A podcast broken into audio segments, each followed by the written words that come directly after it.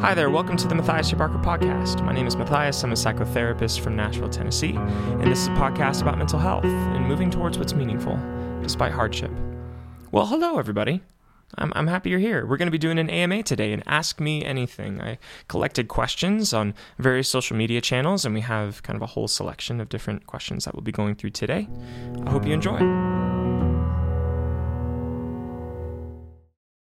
Hey, I wanted to let you know about a free webinar I'm doing soon. It's on the topic of trauma, and we're going to be talking about specifically why do I feel this way? Why do the emotional wounds from the past, the things that have affected me, you know long ago actually have impacts on the relationships I'm trying to build in the in the present, um, the domains of life I'm trying to connect to in the present. We're going to be talking about that. So it's totally free. I'm going to be doing it live. You should totally come. Uh, link is in the show notes or on any of my social media channels to sign up. Make sure to register, and uh, let's do this. Let's dive into a few ads right before we dive into the questions. So I've been using Athletic Greens for a while. Um, I really reached out to them to be a sponsor on the podcast because I liked their product. I like I saw the effect it was having on me and my mental health. Um, Athletic Greens, it's now called AG1. It's this powder that you can mix into like a cup of water or your morning smoothie, and it gives you a few different things. So it has 75 high quality vitamins and minerals, whole food sourced superfoods, greens, vegetables, um, and probiotics. And so it's it's not only nutritious, but the probiotics really help you support something called a healthy microbiome, this gut microbiome that runs all the way through your intestinal tract. It has different kinds of bacteria and organisms in your gut that that really support things like like you know your hormones, uh, your metabolism, your overall mood. And so there's a lot of recent data that's been coming out on the importance of our microbiome's effect on our mental health. So having a regular probiotic, like it's really healthy and helpful for maintaining positive mental health because of the effect it has on our microbiome as, as well as other things. So I really highly recommend it. It's cheaper than than getting like a separate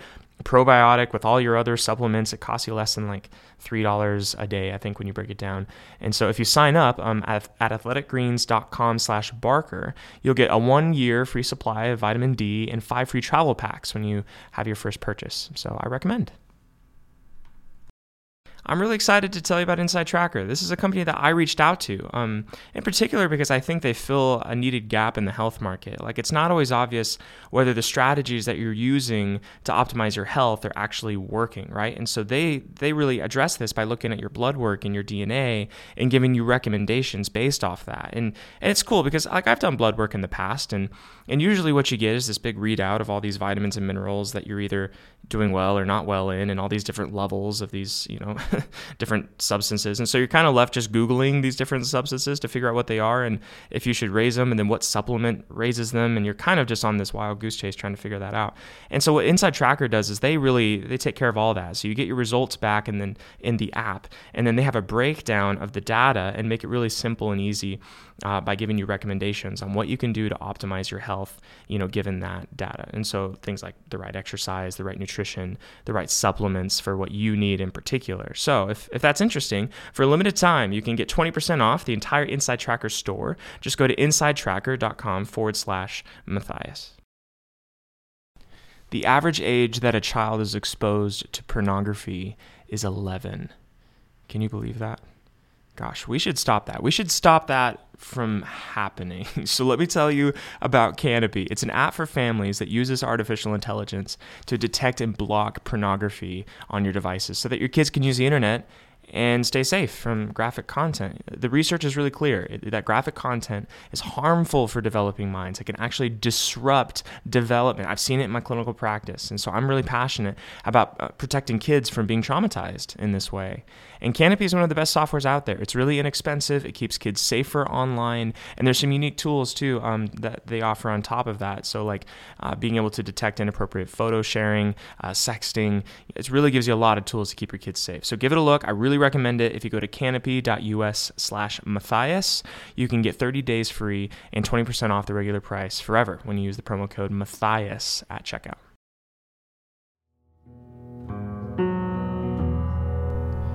What is your definition of happiness? Yeah, that's a great question. I think we could approach this in a few different ways. Um, the first thing that comes to mind for me is really what we mean by happiness physiologically or neurologically. Like, what is that feeling of happiness that we're all kind of chasing, that we all want to experience? And you could say it's maybe a couple different things. You could say it's a mix of two variables, one being like high and low valence, and that's high and low positive emotion. And so high valence would be feeling really, really positive about something. Low valence would be, oh, this is really bad. This is really negative. And then the other variable would be uh, arousal. And so you could have high arousal, really excitable, really, really, you know, full of energy, or low arousal, really calm, really settled. And so you have a few different interesting combinations when we think about happiness. So high positive emotion and high arousal, that would be really positive and really excited. That that would be, you know, feelings like euphoria or surprise or glee, right? So that would be a version of happiness. But then you also have on the other spectrum low arousal and high valence. And so that would be really positive emotion, but really calm, really settled, really um, at peace when you're just snuggling with your kid watching a Disney movie or something. There's there's that feeling of happiness too. So you can actually give that title of happiness and, and pin it to a lot of different kinds of physiological states, a lot of different emotions. Um, maybe the thing them having in common though would be that it's all positive. So so that's one layer that you could look at it from. But then there's something deeper. There's like how happiness spreads out over time because you could say to somebody like, "Hey, are you happy?" And the way that they answer that question could have a lot of variety to it. So let's say that you gave them a beeper, you know, and randomly at, at you know different times throughout that day, the beeper is going to go off and it's going to ask you, "Are you happy on a scale of one to ten? Are you happy right now?" And so you could, in a sense, get an average of someone's experienced happiness from those little beeper calls. So over the course of a week or a month or a year, you send that beeper, you know, so many, you know, signals and then that person logs if they were experiencing happiness in that direct moment because maybe, you know, maybe sometimes you caught them in traffic and they weren't happy then or maybe sometimes you caught them at dinner with their family and they were happy then or or maybe they weren't happy then. Um, maybe you caught them right, you know, before their birthday and they're very happy then. So you could, you know, create an average of someone's happiness and measure it that way. That's that's one way that you could see if someone's happy. Um, another way, though, is kind of the retrospective, you know, view of happiness, which is sometimes we remember being happy about an experience, even though in the moment we weren't happy. So there's been studies done. I can't, I can't pull to mind a reference right off the top of my head, so I'm sorry about that. But, but there's been um, studies done on do kids make you happy? I think I'm going to do a whole podcast on this. Um, do kids make people happy? Because the studies kind of show that if you were to give them the beeper, so to speak, they are not happy in the moment um, in comparison to how they were before kids. But if you were to ask somebody at the end, like once their kid's 18, out of the house or whatever, did you enjoy having kids? Did having kids make you happy? Um, with with a high majority, people say yes, that experience made me happy. So that's kind of interesting. Like in the moment, they were stressed, but as they remember back on it, they were really happy. And of course, there's variety there. Some people are happy the whole time. Some people aren't happy and look back on kids and are like, that sucked, you know, whatever. But that's that's kind of an interesting contrast. And so the way that people remember life events, um, in the way that they experience events in the present, are kind of different. And so then you ask the question, well, what what's my goal? Is my goal to feel happy in the moment? Because there's there's pretty efficient ways to do that. Like cocaine will get you there. Um, that's a joke. I'm not recommending anyone do cocaine. Um, you know, so there's there's like ways to make each individual moment as pleasurable as possible. But then there's the second thing of like how you remember back on it, because if anyone's had a bout in their life where they did, you know, a substance and maybe partied really hard, they, they typically don't remember that experience very fondly. They don't look back and are like, man, that was the best. They think, oh gosh, man, I was in a hard place or or that was foolish or, or what have you. That's kind of the stereotypical thing, right? But why do they feel that way? It's like, well, because it's not just a matter of if we experienced pleasure, it's did we experience pleasure in a context that aligned with our values?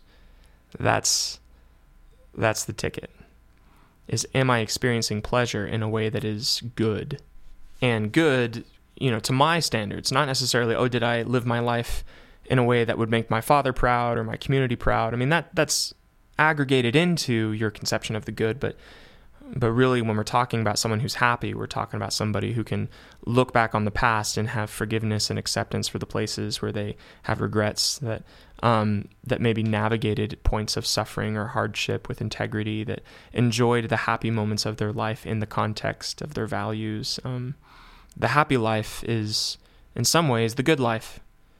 And that, that's my definition of it. And I'm pulling a lot of that from um, a Yale professor, Paul Bloom. He wrote a book called uh, The Sweet Spot. And he kind of says that you kind of need a, an, you know, there's a sweet spot in between experiencing momentary pleasure and then the good life, you know, experiencing things that are, that are uh, of value or meaningful. And I I align with him in that. I, I think I would lean probably heavier towards the meaningful life than just the pleasurable life. I, but but that's probably just my own personal opinion. But yeah, hope that's food for thought. That's that's kind of my definition of happiness. Do all long-term relationships die? Um, no, not necessarily. Well, sometimes. I mean, it doesn't it doesn't really matter if they're long distance or not. Like studies have shown that they're pretty comparable in-person relationships and long-term relationships. But there's some factors about a long-term relationship that leads to its success or leads to people parting ways. So those could be helpful to know about. Um, it doesn't really matter, you know, how far away you are on the planet. It doesn't matter necessarily how often you talk or how often you visit. You know, some studies have shown that that more visitations, in-person visitations, helps, but others have not confirmed those results. Um, some studies actually show the farther you are away on the planet, actually, the better the relationship is because, and they theorize, it's because um, well, you have to make more of an effort to to talk to each other. It's you have a smaller window of time that both of you are awake, and so that constraint actually kind of puts both people, you know, into gear and and pushes them both to be more attentive and intentional. So that's a factor there. It's it's not really about that. It's it's more the quality of your conversation and then the expectations that you both have around both the communication that you participate in and then also when you both are going to eventually join into the same city. So, you know, for some people, they're happy to talk a couple times a week because they have jobs that, I don't know, maybe have them out in the field or um, maybe have, you know, military families where it's, it's totally okay to have, you know, the partner gone for like a year at a time or six months at a time on deployment. Like that's not something that necessarily you know deters the relationship if that's the common expectation. If that's what both people were expecting and are okay, are okay with, and both people are committed to, that that doesn't have a detrimental effect on the relationship necessarily. Um, it's the really the thing that can disrupt long term relationships is when I want to talk every night and then someone else wants to talk once a week um, when I want to be living in the same city here in the next six months to a year, and they want to be, I don't know, going to school and reuniting in like five years. Um, you know, and that makes sense though. It's like people have different career paths and different dreams and things that they want to do. But, but if those two people, you know, the hypothetical people we're talking about, if they don't have a plan for when to reunite and when to kind of meet back up that both people are happy with, then that can be the thing that can disrupt and create loneliness, create um, hurt feelings, missed expectations in long term relationships. And so, if you're in a long term relationship, I, I wouldn't be afraid that you're, you know, unnaturally predisposed to relationship problems. I think that the same things that make regular relationships strong are the same things that make in person relationships strong communication, expectations, you know, those kinds of things. You just want to have kind of a concrete understanding with you and your partner. How often do we talk? Are you happy with that? Do you want to talk more? Would you rather talk less? Um, and then when are we going to be in the same city? In a year, five years, 10 years, maybe never? And if both people are on the same page on that, then relational satisfaction seems to be, you know, about on par with regular relationships that are in person. So that's cool. Yeah, long distance relationships. My husband complains that I nag him incessantly, but I can't stop. Any suggestions? Okay, nagging nagging is a great question. Um, I recently found a study from a news headline that says nagging kills men, and I thought it was funny, so I clicked on it. And they cited a study that came out of University of Copenhagen, London colleagues, and they had 10,000 different men. They were following um, the, over the course of years and tracking their conflict styles and then their physical health. And that they found, I'll, I'll read you a bit of the abstract. Frequent worries and demands from partner or children were associated with 50 to 100% increased mortality risk. Frequent conflicts with any type of social relation were associated with two to three times increased mortality risk. Nagging kills men. Okay, so then this news this news outlet um, went on to say actually there was other studies though that says that nagging actually helps men live longer. They cited this Harvard blog Um, I didn't read it, but here's what the news outlet said. Uh, there's also evidence to suggest that husbands should be grateful to their gently prodding wives, who may help them socialize more, eat better, and visit the doctor more often. So, which is it? Does it kill you? Does it help you? Nagging. Here's the thing nagging is not very complicated. Nagging is one of two things it's an expired or half hearted negotiation. So you could think of a, let's use an example. Let's say that there's a husband and wife, and the husband and wife decide, like, okay, we're going to take out the trash every night before we go to bed. And the husband's like, yep, I'll do that. Um, I'll take it out. But what he does is he just he bags it up and then he puts it on the back step um, outside. I'm thinking that he'll he'll take it out to the trash can later, maybe when it piles up a little bit more, or maybe on his way to work or something. And uh, the wife wakes up in the morning, gets kind of frustrated, and just says like, "Hey, you didn't take it all the way out to the trash. We agreed that you would take it out every night." And then here's his fatal flaw: he agrees and then takes out the trash, but begrudgingly and out of appeasement. So he doesn't do it because he sees the the sense or the um, so he doesn't do it because he sees the sense or feels like, yep, that's a great idea. He just does it because, well, she'll get mad at me if I don't.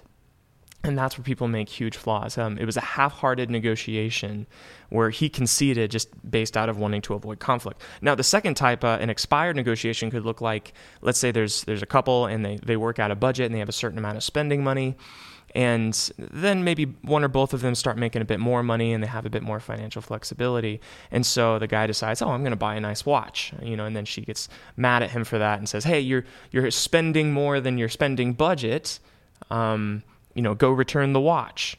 And then he perhaps begrudgingly will go return the watch, or he'll keep the watch, say he returned it, but keep it like secret and only wear it when she's not around or something.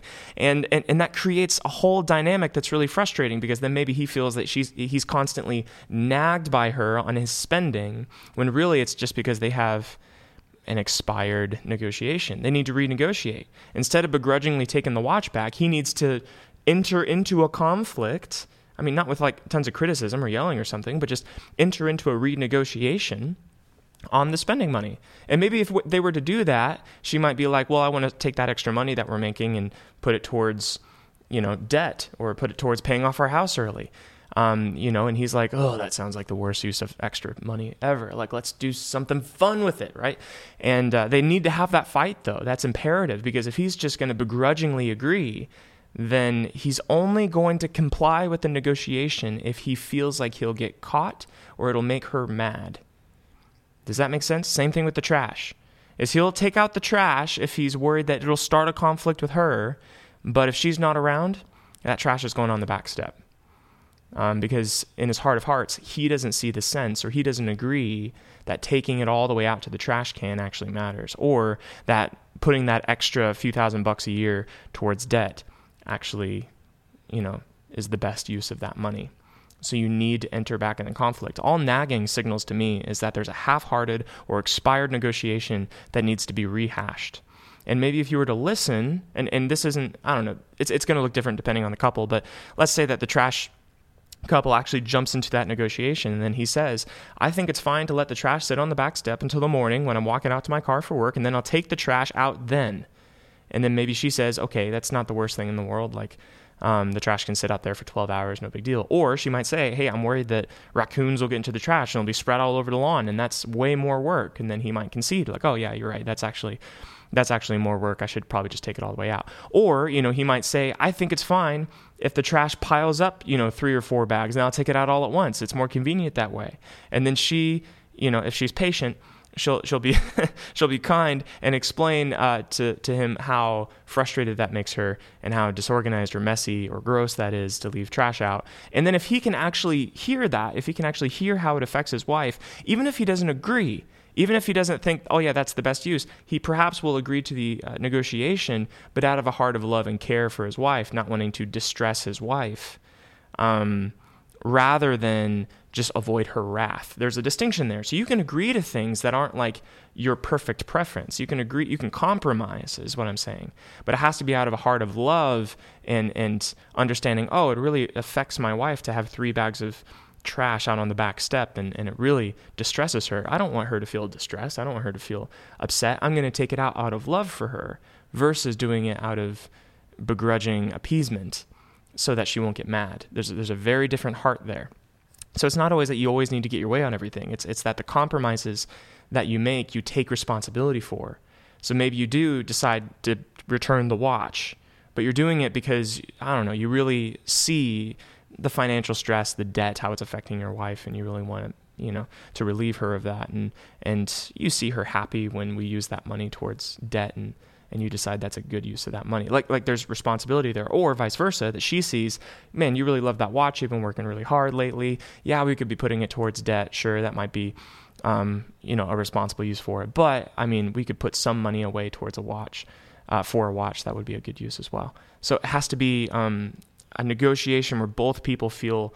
Uh, fully invested, and then oftentimes negotiations have to be rehashed every few years in order to make sure that we can avoid nagging. Because nagging, all that is, is an expired or half hearted negotiation. All right, that's our time for today. Um, make sure to come to the free webinar on April 18th. I uh, hope to see you there. Make sure to register. You can find that link in the show notes or on any of my channels on social media. I hope to see you there, everybody. Bye now.